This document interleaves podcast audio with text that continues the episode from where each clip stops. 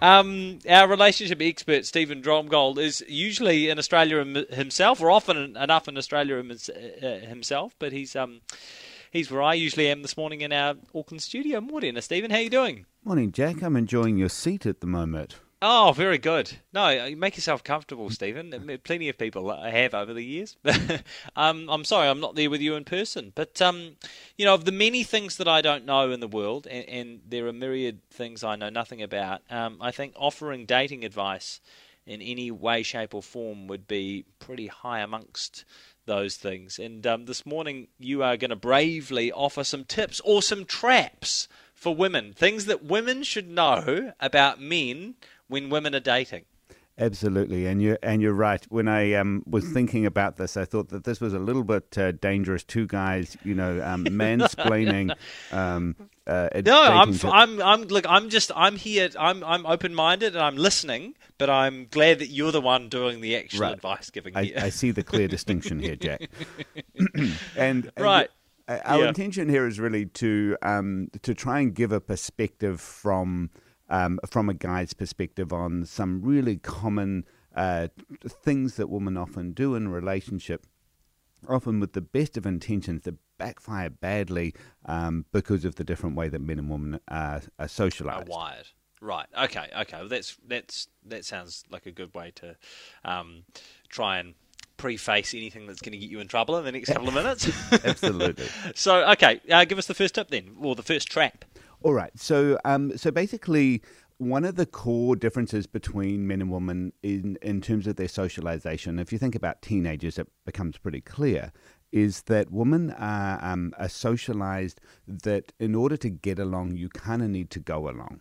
You know, the the big thing for teenage girls is being in the group, being in the circle, and you do this with this unwritten law of reciprocity, which is I'll do nice stuff for you, and then hopefully you're going to do nice stuff for me and if you don't you'll basically get excluded. And so and that system works really well and it's a great relational system. Right. Unfortunately men are not raised with that um, you know men are raised that you can't really trust other people to look out for you particularly when you're a teenager you know if you tell your secrets those secrets are probably not going to get held um, and so men are raised more with an idea of, of me first, and um, and basically uh, that you only really do what you want to do, unless you're lower status, and then you might have to go along with some with what someone else wants.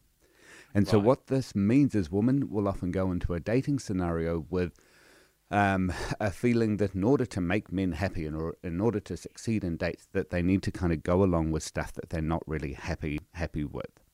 Right. And unconsciously, that then leaves the woman expecting, because of this reciprocity thing that they're raised with, that there will be some kind of payback for that. Right, okay. And unfortunately, what that often means is that the guy kind of assumes, you know, you go along with something that's maybe a bit of a stretch for you. The guy yeah. just kind of assumes, well, you're kind of kinky, um, and so that's great. Um, and then if you raise it as a problem later, then he's actually going to see that as um, potentially kind of duplicitous. You know that you're, yeah. you're being kind of yeah. unfair. You you seemed fine at the time, and now you're raising it as an issue that that that's actually um, a, an additional mark against you. Okay. Uh, yeah. So, so tip number one is don't do anything that you don't want to do, especially in early dating. Okay. That's a very good piece of advice, I think. I don't think anyone's going to be upset about that. What's tip number two? Tip number two is um, at some point in time in early dating, say no to something. I don't really care what it is. Oh, okay. Yeah. Why is this? Yeah. What's the, yeah? You want to find out what the response is. And if the response to you saying no is bad, run, don't walk away. Wow. Because okay. being in a yeah, oh, being in a, a relationship, little mind game there, yeah, yeah. Well, being in a relationship with someone, and again, these dating tips are for someone who is dating with a view to be in a long term relationship. But the point is, in a relationship, you're going to have times where you're going to uh, disagree with your partner, you're going to have a different view. And if your partner can't handle in an early dating relationship, where in most cases they're working pretty hard, you know, to sort of get along themselves, if they can't handle a no, then you do not want to be in a relationship with them. Yeah. That's a good one. I, th- I think it's a really good one. Okay, what's number three? Now, tip number three um, is actually the opposite of go along. Tip number three is actually be a little bit difficult. So at some point in time in the early thing, if he wants to take you to a steakhouse, Stephen, whose side are you on here? Be a little bit difficult. No, I'm joking. Yeah. so it's basically like if he wants to take you to a steak restaurant, suggest going to a vegetarian place instead. okay. Now this could combine with the with the first one, Yeah. um, but basically, guys value what they work for.